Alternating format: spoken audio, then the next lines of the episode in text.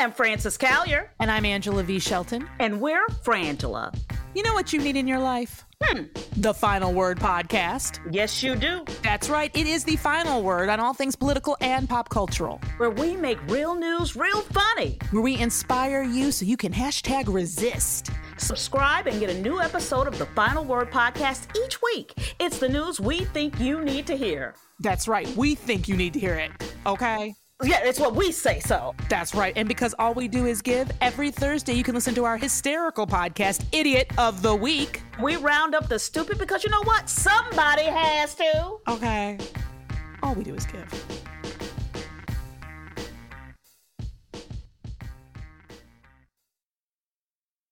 Welcome to Teacher Quit Talk. I'm Miss Redacted. And I'm Mrs. Frazzled. Every week we explore the teacher exodus to find out what, if anything, could get these educators back in the classroom. We've all had our moments where we thought, what the hell am I doing here? From burnout to bureaucracy to soul sucking stressors and creative dead ends. From recognizing when it was time to go to navigating feelings of guilt and regret afterwards, we're here to cut out the gaslighting and get real about what it means to leave teaching. We've got insights from former teachers from all over the country who have seen it all. So get ready to be disturbed. Join us on Teacher Quit Talk to laugh through the pain of the U.S. education system. We'll see you there.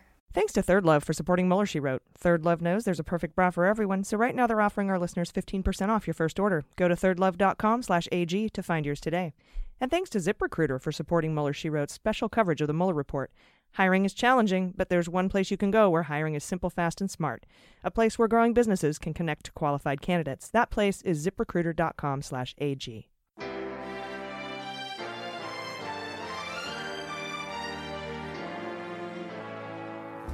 So to be clear, Mr. Trump has no financial relationships with any Russian oligarchs. That's what he said. I, I, that's what I said. That's obviously what the, our position is. I'm not aware of uh, any of those activities.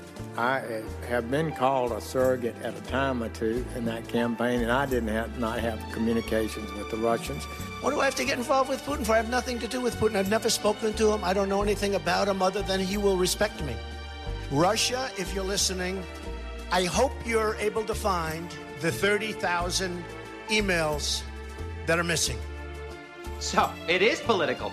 You're a communist. No, Mr. Green. Communism is just a red herring. Like all members of the oldest profession, I'm a capitalist.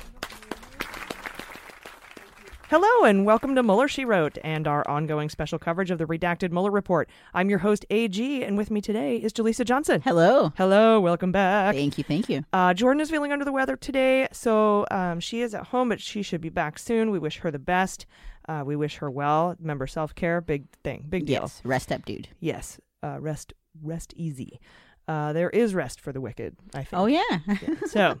So today we're covering Section 2C, uh, and that's the president's reaction to public confirmation of the FBI's Russia investigation. So this is pages 48 to 61. Uh, I'm going to skip the overview because it summarizes the evidence that we're going to go into in detail, so mm-hmm. no need to tell you about it twice. So let's start at the bottom of page 48. And the evidence section is broken into four parts. And those are Sessions recusing from the Russia investigation, Comey confirming the existence of the Russia investigation, Trump asking the intelligence community to make public statements that he had no connection to Russia, and Trump asking Comey to lift the cloud, uh, which is the, just like a stoner phrase. Yeah. Lift the cloud, bro. Dude, you're hotboxing me with your Russia cloud. I need loyalty.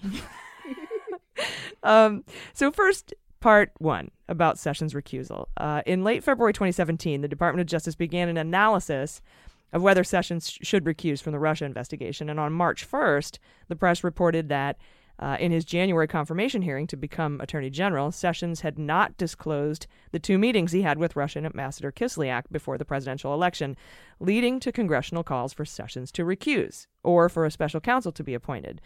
Uh, they just he couldn't uh, do it impartially. Right. And then also on March 1st, President called Comey and said he wanted to check in, see how Comey was doing. And according to an email Comey sent to uh, his chief of staff after the call, the president, quote, talked about Sessions a bit and said he heard Comey was doing great and said that he hoped Comey would come by to say hello when he was at the White House. so sketch. It's so inappropriate. Uh, Comey interpreted this call as an effort by the president to pull him in, right? Mm-hmm. Like that whole mm-hmm. loyalty thing. And the next morning, the president called McGahn, Don McGahn, and urged him to contact Sessions to tell him not to recuse himself from the Russia investigation. So we've all heard the reports about him telling McGahn to uh, tell Sessions to unrecuse himself. But the president was doing this beforehand, too. He was reaching out to McGahn, telling him to, to call Sessions uh, so he wouldn't recuse himself from the Russia investigation. So he knew that they were talking about it. Uh, and McGahn understood the president to be concerned that a recusal would make Sessions look guilty for omitting the details in his confirmation hearing about those conversations he had with Kislyak, and it would leave Trump unprotected from an investigation that could hobble the presidency, Hobble. derail his policy objectives, yeah, like misery, Right. and detract from favorable press coverage.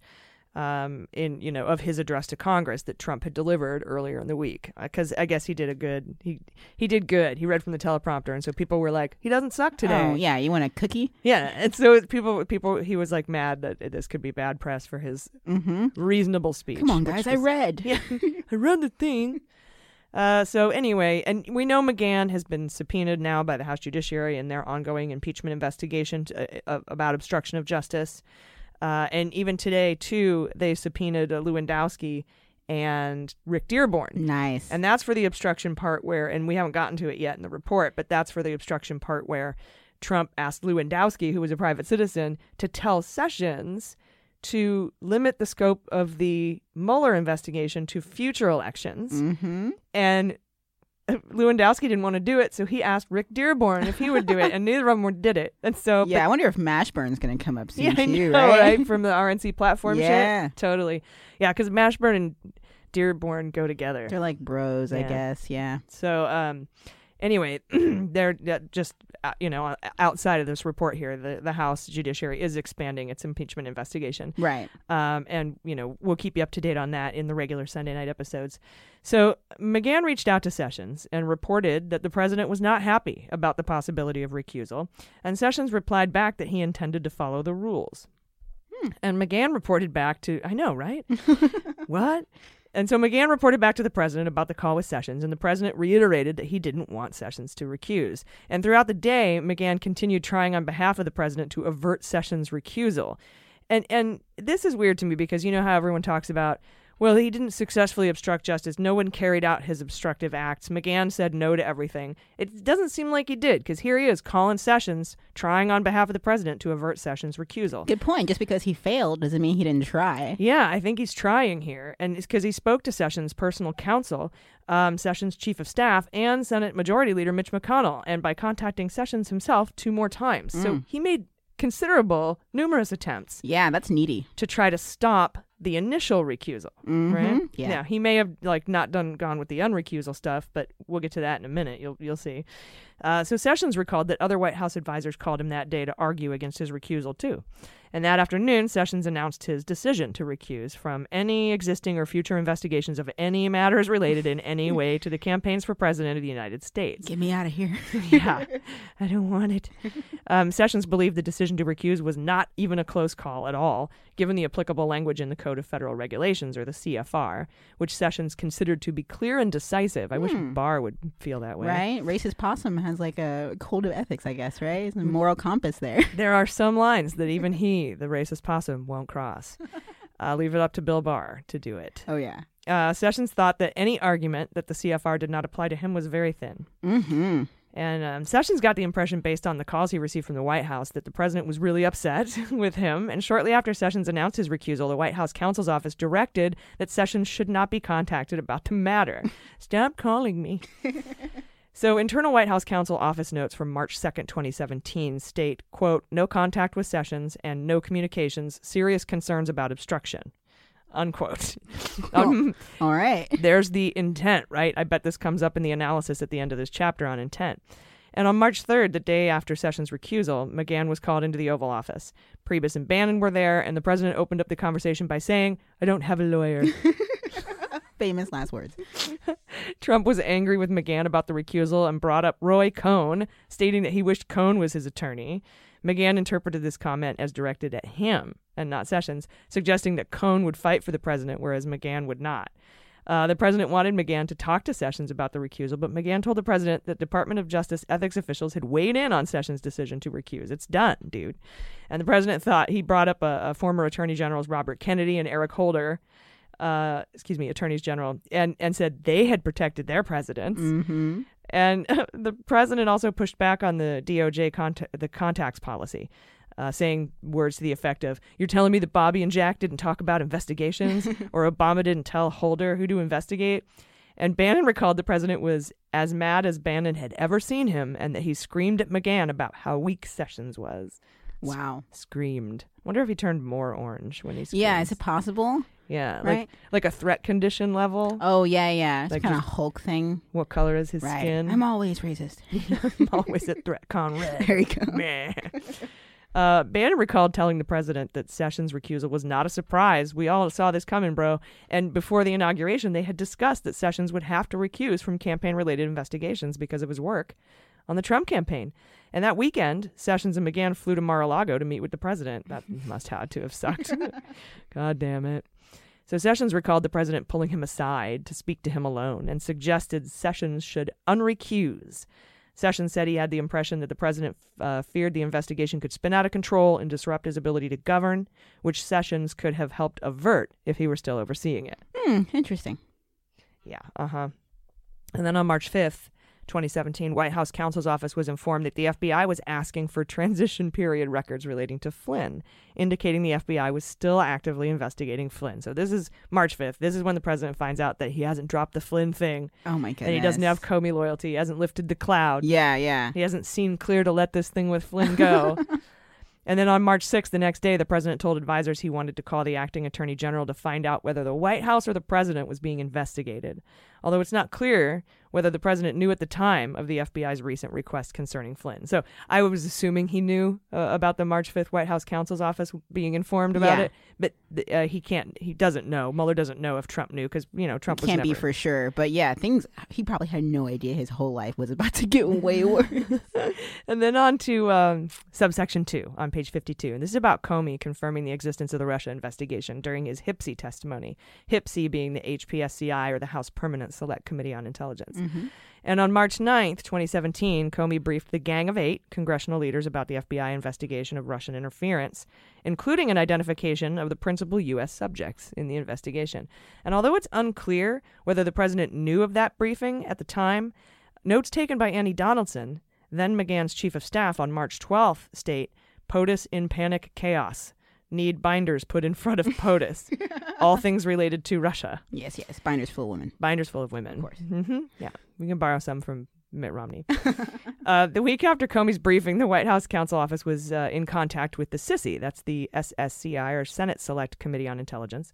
Uh, that chairman, Senator Richard Burr, they were the White House counsel contacted him about the Russia investigations and appears to have received information about the status of the FBI inve- investigation. And this is what we're talking about: Burr briefing the White House counsel, thereby Trump, you know, by proxy, on what the briefing of the Gang of Eight was. That's messed up. Oh yeah, it's cold, burr. Brr, it's cold in here. There must be some traitors in the Oh, that's good. atmosphere. That's I said, good. oh wee, oh wee, oh. ice, ice, ice. Wow, it's all relevant. Thank you. You even got ice in there. On March 20th, um, just after St. Patrick's Day, hi, Comey was scheduled to testify before the HIPSI. And in advance of Comey's testimony, congressional officials made it clear they wanted Comey to provide information about the ongoing FBI investigation. Dana Boente, who at the time was the acting attorney general for the Russia investigation, authorized Comey to confirm the existence of the Russia investigation, but agreed Comey should not comment on who, like particular individuals. Mm-hmm. Uh, in his opening remarks at the HIPSI hearing, which were draft which were drafted in consultation with the Department of Justice, he didn't just go out on his own. Comey said uh, that he had been authorized by the Department of Justice to confirm the FBI, as part of its counterintelligence mission, is investigating the Russian government's efforts to interfere in the 2016 presidential election, and that includes investigating the nature of any links between individuals associated with the Trump campaign and the Russian government, and whether there was any coordination between the campaign and Russian Russia's efforts. Mm-hmm. And as with any counterintelligence investigation, he said, this will also include an assessment of whether any crimes were committed. yeah, thankfully. yeah. So, uh, of course, this is before Mueller was Appointed. appointed. Yeah. And so when the FBI investigates, they come with their full force of all of their th- shit, all their Mhm. authority. So they do counterintel and criminal and they still have their side of it going on, right? The counterintel part, yeah. Mhm. The criminal part was handed off to Mueller, at least specifically in about the Russia hacking. Got it. And uh, social media um, interference. Mhm. But everything else, Fair FBI. game. Yeah. So Comey added that he would not comment further on what the FBI was doing and whose conduct it was examining because the investigation was ongoing and classified. But he observed that he had taken the extraordinary step in con- uh, consultation with the Department of Justice of briefing this Congress's leaders in a classified setting in detail about the investigation.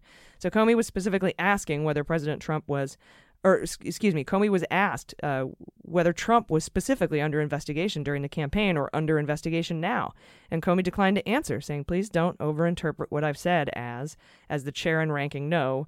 We have briefed him in great detail on the subjects of the investigation and what we're doing, but I'm not going to answer about anybody in this forum." So he's basically like, "I told you in private. You know, I'm not going to tell you in public." Right. You're not going to get me. Yeah, gotcha moment. So Comey was also asked uh, whether the FBI was investigating the information contained in the Steele dossier, and he declined to answer that. According to McGahn and Donaldson, that's McGahn's chief of staff, Mhm. Annie. The Donaldson. Uh, the president had expressed frustration with Comey before his March 20th testimony, and the testimony made it worse, made matters worse. The president had previously criticized Comey for too frequently making headlines and not attending intelligence briefings at the White House, and the president suspected Comey of leaking certain information to the media. McGahn said the president thought Comey was acting like his own branch of government. Ah, project, projecting much, right? That's hella projection. It is hella projection, and I'm and I'm not so sure I disagree. Uh, but Okay. it, but it is true that Comey did get the uh, approval of the Department of Justice Mhm. to to make those statements to Congress to the HIPSI, uh, and also you know I mean Comey.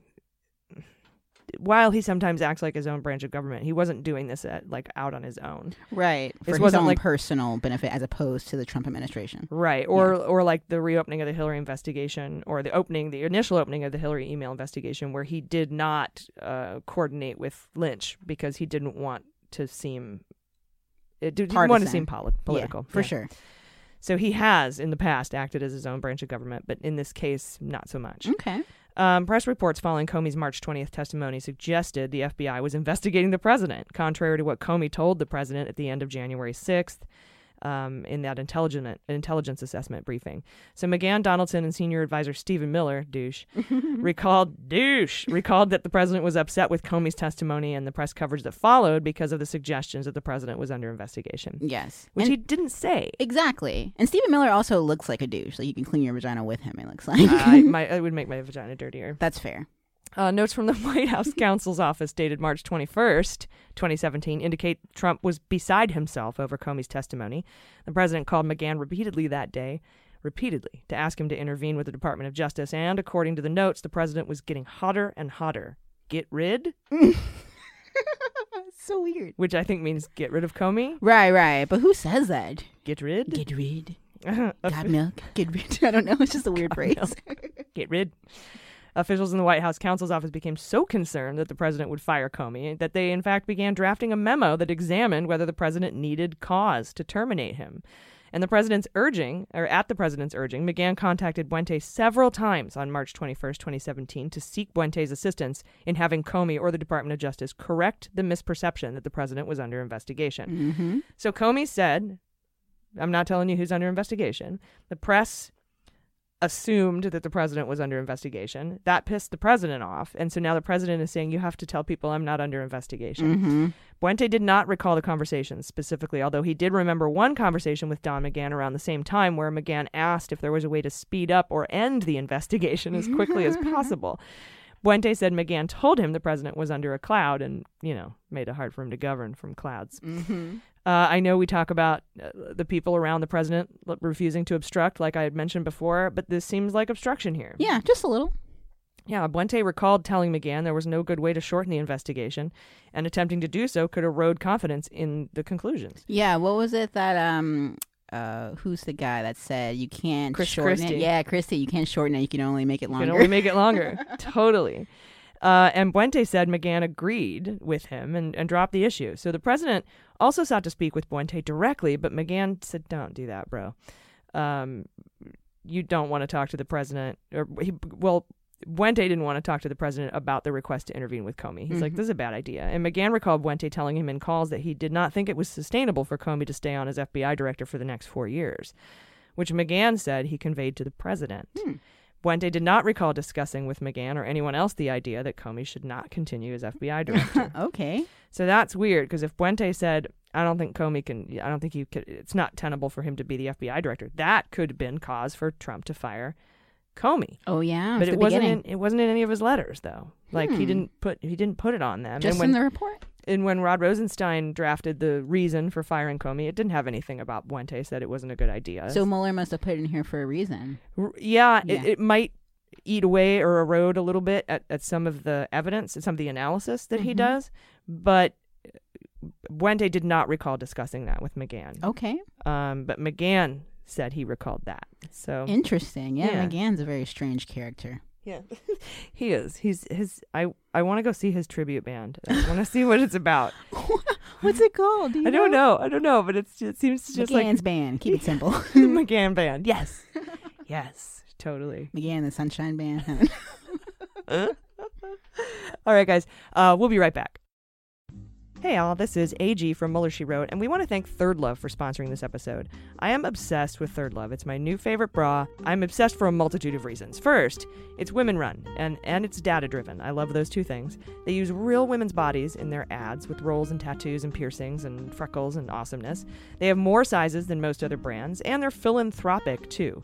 Uh, first of all, they use they have like 12 million uh, measurements from real women, and that's what they use to design their bras, and they do so with size and shape in mind.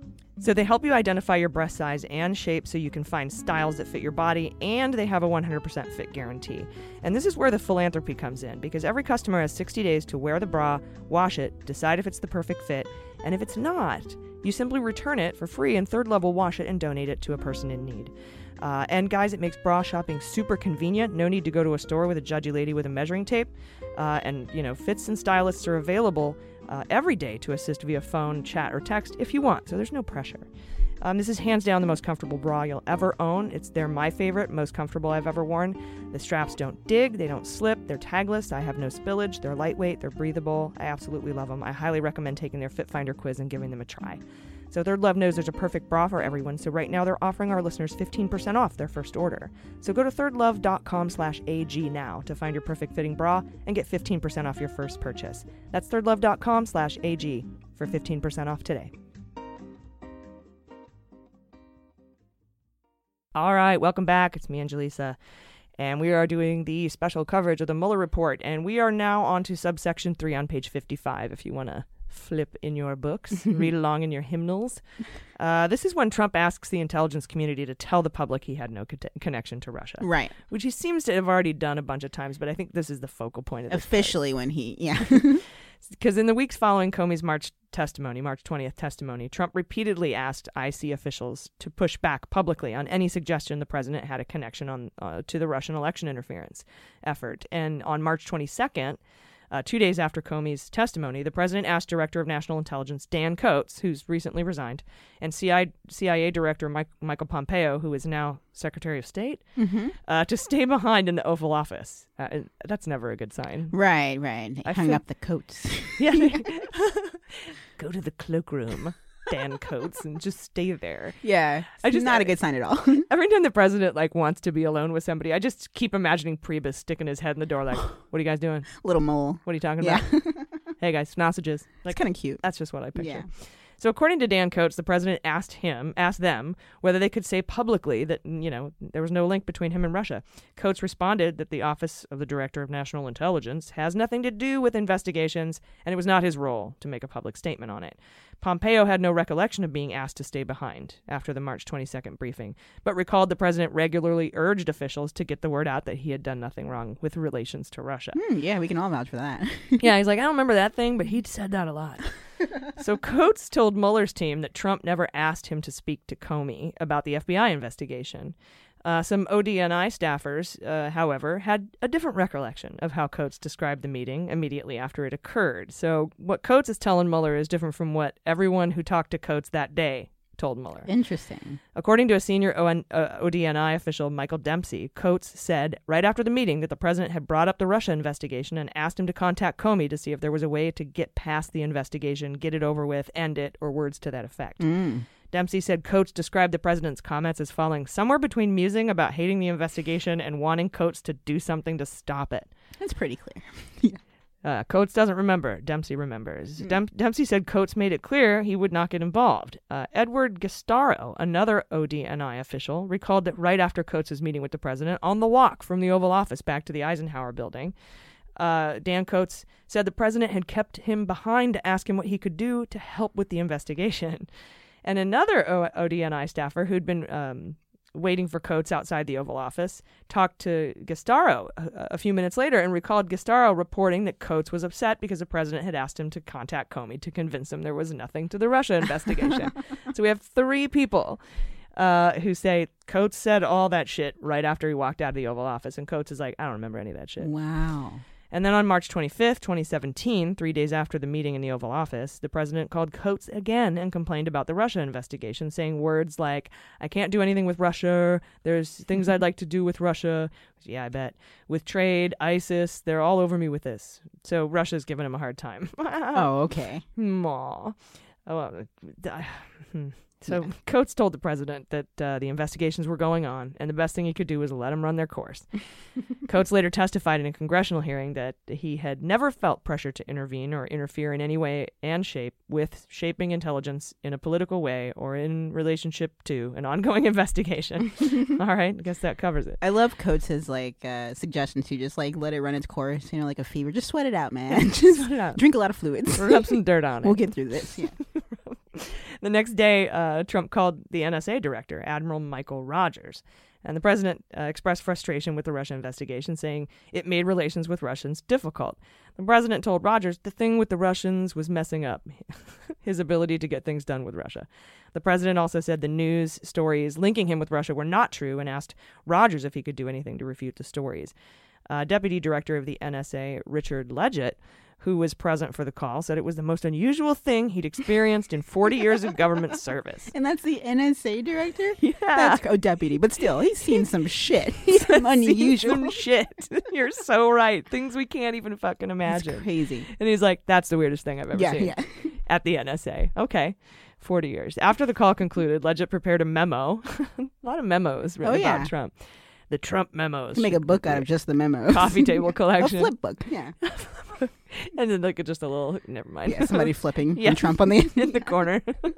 and then he and Rogers both signed signed that memo documenting the content of the conversations and the president's request, uh, and they placed the memo in a safe. But Rogers did not perceive the president's request to be an order, and the president did not ask Rogers to push back on the Russia, Russia investigation itself. Rogers later testified in a congressional hearing that the NSA, as NSA director, he had never been directed to do anything he believed to be illegal, immoral, unethical, or inappropriate, and did not recall ever feeling pressured to do so. Hmm. Okay. Lies. in addition to the specific comments made to Dan Coats, Pompeo, and Rogers, Trump spoke on other occasions to the in the presence of uh, IC officials about the Russia investigation and stated that it interfered with his ability to conduct foreign relations. On at least two occasions, the, the Trump uh, began his presidential daily briefings by stating there was no collusion with Russia, and he hoped a press statement to that effect could be issued. So he was just talking out loud whenever there were IC people. Yeah, and blaming Russia for his inability to be president. That's yeah. just all you, bro. Yeah, they're coming. They're coming after me, telling me to stop this whole thing. Yeah, they went for you because you have no ability to be president. And then Pompeo recalled the president venting about his about the investigation on multiple occasions, complaining there was no evidence against him, nobody would publicly defend him. Rogers recalled a private conversation with the president, which he vented about the investigation and said he'd done nothing wrong and said uh, something like the Russia thing has got to go away. and could the whole country just. Hmm. I think of that like "Rain, Rain, Go Away" song. Like Trump's just trying everything, rain dances. He's just doing whatever he can. And then Coats recalled the president bringing up the Russia investigation several times. And Coats said he finally told the president that Coats' job was to provide intelligence and not get involved in investigations. Mm. And then, guys, finally onto subsection four on page 57. This is where Trump asked Comey to lift the cloud. right. And on the morning of March 30th, so this is 10 days after Comey's uh, testimony to Congress to Hipsey, Trump reached out to Comey, and according to Comey's contemporaneous records of the conversation, the president said he was trying to run the country, and the cloud of this Russia business was making that difficult. Um, the president asked Comey what could be done to lift the cloud. Comey explained that they were running it down as quickly as possible, and there would there would be great benefit if we didn't find anything to our good housekeeping seal of approval, but we have to do our work. Basically, let it run, let it run its course. Yeah, yeah. Sweat it out. so Comey also told the president that congressional leaders were aware that the FBI was not investigating the president personally, but he did, he cares more about public optics, Of not, course. not so much. yeah. He's like, the cloud looks bad. and yeah, because the president then told him several times, we have to get that fact out. The president commented that if there was some satellite, which Comey took to mean like an associate of the president, uh, that did something wrong, it'd be good to find that out, but that he himself had not done anything wrong, and he hoped Comey would find a way to get that out, that they weren't investigating him. And after that call ended, Comey called Boente immediately and said, "How should I respond?" Yeah. And he was uh, said he was uncomfortable with the direct contact from the president uh, about the investigation. mm-hmm.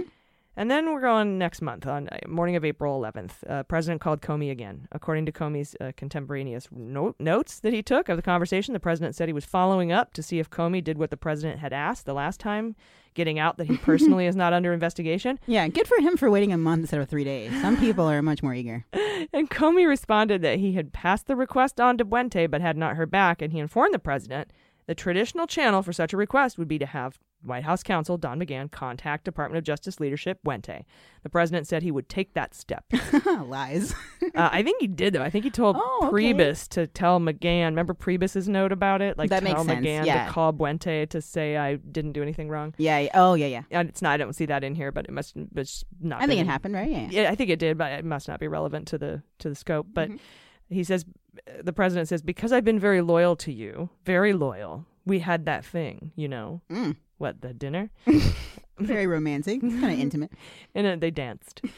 In a in a televised interview that was taped earlier that afternoon, the president was asked if it was too late uh, for him to ask Comey to step down. The president responded, "No, it's not too late, but you know, I have confidence in him. We'll see what happens. You know, it's going to be interesting." Mm-hmm. After the interview, Hicks, Hope Hicks, told the president she thought the president's comment about Comey should be removed from the broadcast of the interview, but the president wanted to keep it in, which Hicks thought was stupid. So- Yeah, I give it to Hicks. I'm on I'm on her side with this one. But Trump acts like everything is like uh, to be continued. You yeah, know, we'll see. It'll be interesting. like a reality show. Yeah, Dun, dun, yeah. I hope it works out. cliffhanger.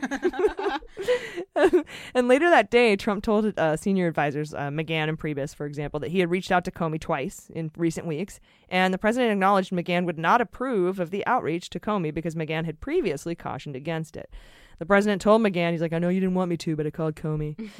uh, the president told McGahn that Comey had indicated the FBI could make a public statement that the president was not under investigation if the Department of Justice approved the action, which isn't true at all. He was just telling him, if you want to talk to me, you got to go through the Department of Justice and your White House counsel. Right. Trump took that to mean, oh, if I get approval, they'll say it. so after speaking with the president, McGahn followed up with Boente to relay the president's understanding, false understanding, that the FBI could publicly announce uh, if the Department of Justice cleared it. McGahn recalled Boente said Comey had told him there was nothing obstructive uh, about the calls from the president, but they made Comey uncomfortable. Mm. And according to McGahn, Boente responded that he did not want to issue a statement about the president being under investigation because of the potential political ramifications and did not want to order Comey to do so because that action could prompt the appointment of a special counsel. Boente did not recall that aspect of his conversation with McGahn, but did recall uh, tell, telling McGahn the direct outreaches from the president to Comey were a problem.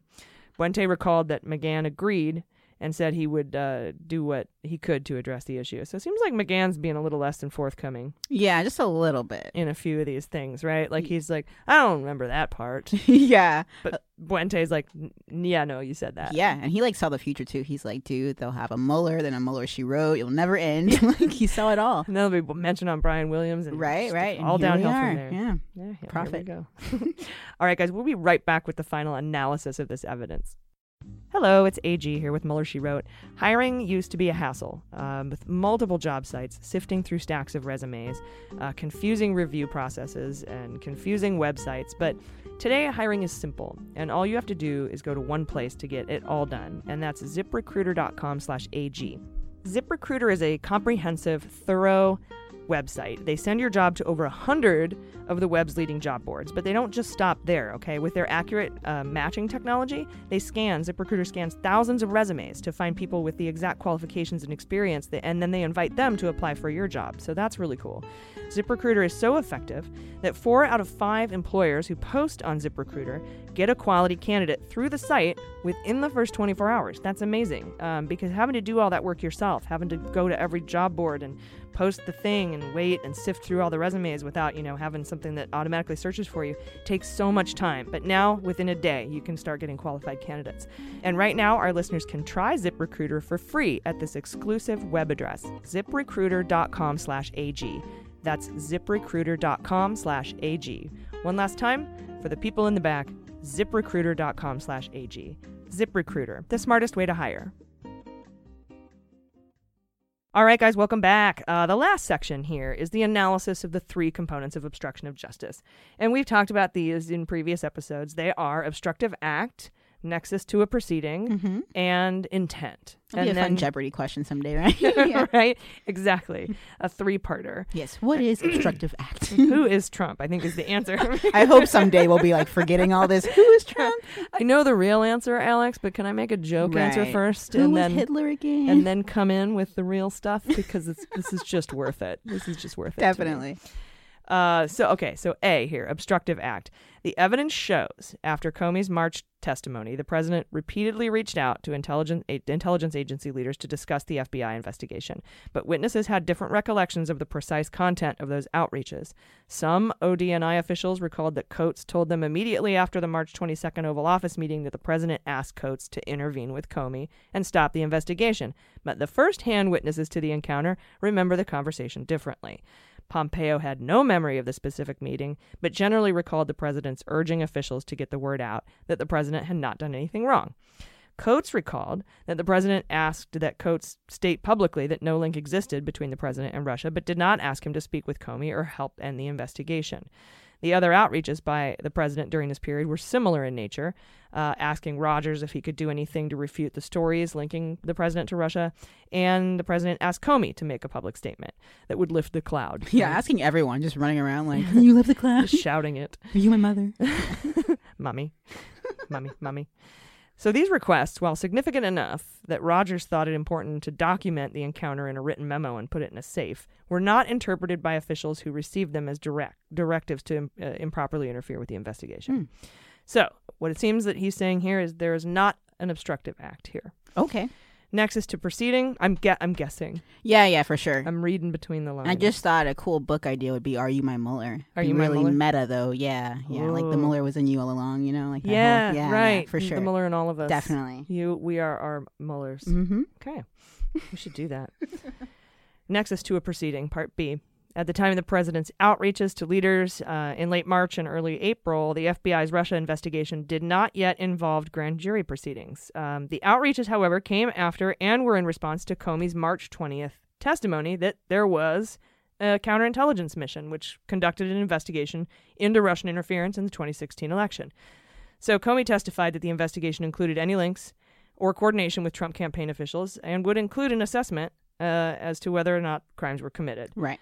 So th- I think what he's saying here is yes, there is a nexus to an official proceeding because Comey testified to the public on March 20th, before all these outreaches happened, that um, there was a, a- an FBI investigation. That's why he put that in the report. Yeah. So it seems like we don't have enough evidence to support an obstructive act, but we do have enough for nexus Okay. to a pr- official So proceeding. you got one out of four so far. One out of three. One out of three. That's right. Uh, and you need three out of three, really, to prosecute. Oh, okay. Yeah. So we don't even have to finish this. Hmm, well, that No. explains a lot. Yeah, wrap it all up. I do want to talk about his intent. That's the here. show, folks. At the end, uh, maybe he'll, maybe we'll get all three in part D. Oh. Uh, so anyway, the part the third part here is intent, and as described above, the evidence does not establish the president asked or directed intelligence agency leaders to stop or interfere with the FBI's Russia investigation, and the president affirmatively told Comey that if some satellite was involved. Some other guy, it would be good to find that out. But the president's intent in trying to prevent Sessions' recusal and reaching out to Coats, Pompeo, Rogers, and Comey, following Comey's public announcement of the Russia investigation, is nevertheless relevant to understanding what motivated the president's other actions towards the investigation. Mhm. So, not for this specific obstructive act, I think is what he's saying, but possibly later on. Okay. This could go toward intent. Yeah. but, You know, his reaction to FB to Comey saying The there's big an FBI. picture, yeah, yeah. Probably Comey's removal, which I believe is the next section. We'll talk about Oh that yeah, when we get smoking gun. Yeah, yeah. So, the evidence shows the president was focused on the Russia investigation's implications for his presidency, and specifically on dispelling any suggestion he was under investigation or had links to Russia. In early March, the president attempted to prevent Jeff Sessions' recusal, even after being told Sessions was following the rules, you know. And after Sessions recused, the White House counsel's office tried to cut off further contact with Sessions about the matter. Although it's not clear uh, whether that direction was conveyed to the president, Mm-hmm. we don't know. Right. He's like that ex that just can't let it go. Yeah, yeah. Come on, radio silent, man. go. Clean break. Frozen. I'm the worst person when it comes to that. Well, sometimes when it's done, it's done. That's true. You know? Sometimes. Yeah. Sometimes you can't repair that shit. So the president continued to raise the issue of Sessions' recusal, and, and when he had the opportunity, he pulled Sessions aside at the golf course, urged him to unrecuse. President also told advisors he wanted uh, an attorney general who would protect him the way he perceived Robert Kennedy and Eric Holder to have protected their presidents. I think he imagined Holder actually held Obama and like rubbed his head. That's why they called him Holder. Yeah. It's not his name. The president made statements um, about being able to direct the course of criminal investigations, saying words to the effect of, You're telling me that Bobby and Jack didn't talk about investigations, or Obama didn't tell Holder who, who to investigate? Mm-hmm. Pretty much admitting that he did it. Exactly. Uh, like, they got away with it. What about me? oh, come on, man. Uh, after Comey publicly confirmed the existence of the Russia investigation in that March 20th, you know, HPSCI um, hearing, the president was beside himself and expressed anger that Comey didn't issue a statement correcting any misperception that the president was uh, himself under investigation. And Trump sought to speak with um, Boente directly and told McGahn to contact Boente to request Comey make a clarifying statement. President asked other IC leaders to make public statements to refute the suggestion he had links to Russia, but the leaders told him nah. and on March 30th and April 11th, against the advice of White House advisors who told him that any direct contact with the FBI could be perceived as improper and interfering in an ongoing investigation, the president made personal outreaches to Comey asking him to lift the cloud uh, on the you know the Russia investigation. Make Mhm. by and he could do that basically by making it public that the president was not personally under investigation. Uh, evidence indicates that the president was angered by both the existence of the investigation and the public reporting that he was under investigation, uh, which he knew was not true based on Comey's representations. The president complained to advisors that if people thought Russia helped him with the election, it would detract from what he had accomplished. Uh, other evidence indicates Trump was concerned about the impact of the Russia investigation and his ability to govern. The president complained that the perception uh, that he was under investigation was hurting his ability to conduct foreign relations, particularly with Russia. And the president told Dan Coats he can't do anything with Russia. He told Rogers that the thing with the Russians was interfering with his ability to conduct foreign affairs, and he told Comey he was trying to run the country, and this cloud of this Russia business was making it difficult. Wow. Yeah, that cloud thing, it comes up a lot.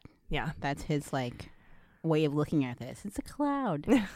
So I think what we can yes, Charmin. so I think what we can uh, assess from here is that this particular per- particular act um, by the president, in and of itself, is not an obstructive act. It does have a nexus to uh, a proceeding, but it, the intent's not there. Mhm. But he, but but Mueller says, hang on though, this could go toward intent in Yeah. a later The but wait, there's more moment. obstructive act. For sure, like an infomercial. That's my interpretation. If you have a different one, let us know. Hit us up at hello at MuellerSheWrote.com or you can send us a correction. If you have if you know if you think it warrants that, build us a compliment sandwich by going to MuellerSheWrote.com, clicking contact, selecting corrections, and then, you know, we'll get it right eventually. Oh yeah. Uh, although this is a pretty subjective interpretation. uh, and I am pretty biased. Yeah, but most listeners are, you know, they align with our bias to some degree, so that's pretty neat. Well, when you're right, you're right. When you're right, you're right. our new slogan. I uh, I just want to formally invite everyone to my Lift the Cloud rally I'm going to have next year on 420.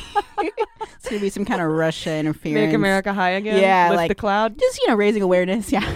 Lower the cloud. Lower the cloud. Wow. Yeah, There we dude. go. I dig it. it's going to be good. uh, all right, guys, that's section two, part C.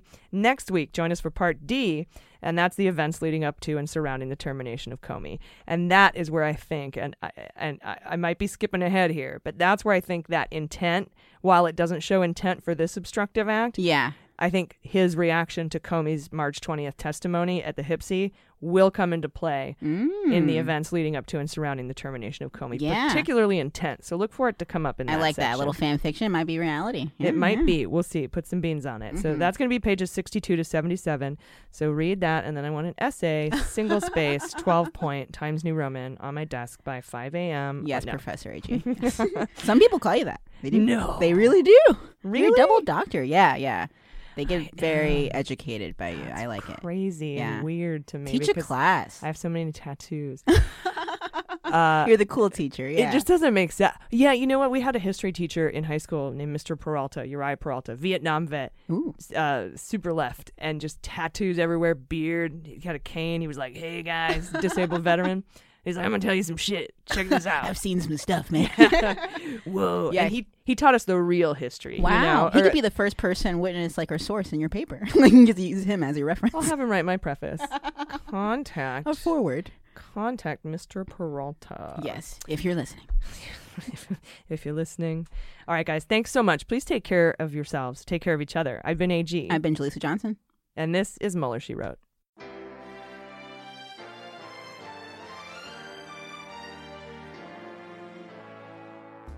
Mueller, She Wrote is produced and engineered by AG with editing and logo design by Jaleesa Johnson. Our marketing consultant and social media manager is Sarah Lee Steiner, and our subscriber and communications director is Jordan Coburn. Fact checking and research by AG, and research assistance by Jaleesa Johnson and Jordan Coburn. Our merchandising managers are Sarah Lee Steiner and Sarah Hirschberger Valencia. Our web design and branding are by Joel Reeder with Moxie Design Studios, and our website is MuellerSheWrote.com.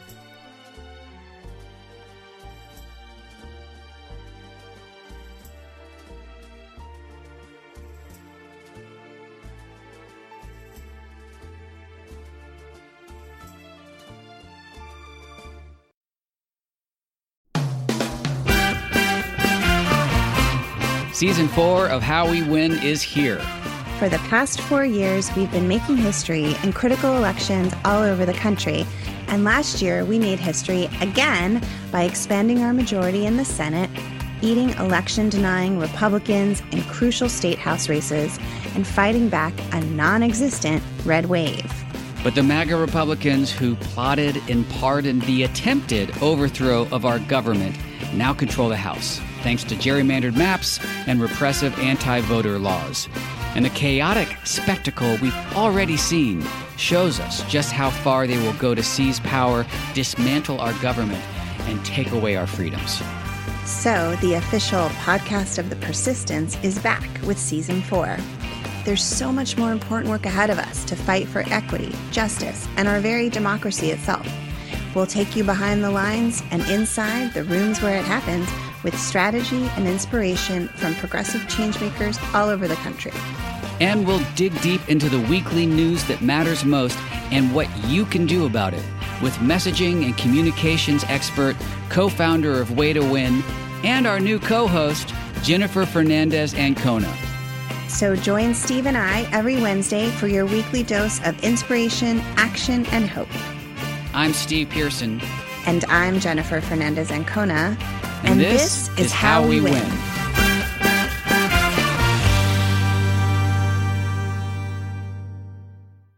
MSW Media. Hi, this is Jon Cryer, and I am hosting a new seven part true crime podcast called Lawyers, Guns, and Money that'll challenge everything you think you know about U.S. covert operations and presidential misconduct. From Jack Bryan, the director of American PSYOP, comes the incredible true story of John Mattes, a newly sworn in Miami public defender in the 1980s who has found himself completely in over his head. I step off the plane, and there is a van with a couple guys with Uzis. And one of them in broken English said, Welcome to Bogota, John.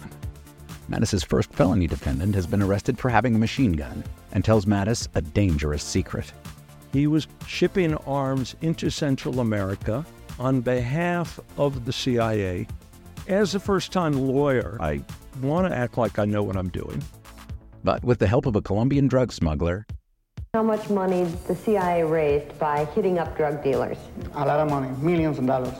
an Alabama mercenary, They were prepared to die to the last man. I saw this in them. I saw the fire in their eyes. And they made me their war chief. and a newly elected senator, John Kerry. We are looking at allegations of drug running, gun smuggling, conspiracy to commit murder and murder itself. He'll fight to free his client The judge said, Show me in a courtroom how we were at war. expose an illegal war being run by the White House, I mean, I wanted him involved, but I didn't want to be on record as doing it. and somehow stay alive in the process. I just escaped a kidnapping by the CIA in Costa Rica. This is Lawyers, Guns, and Money. So you have a man in an Armani suit standing on the bow of a boat with a rocket launcher and says, If I lose sight of you, I will launch. You will be vaporized. Available everywhere starting October 29th, or get it ad free and early starting October 22nd at lawyersgunsandmoney.supercast.com. There you'll find bonus episodes along with exclusive content. Subscribe now.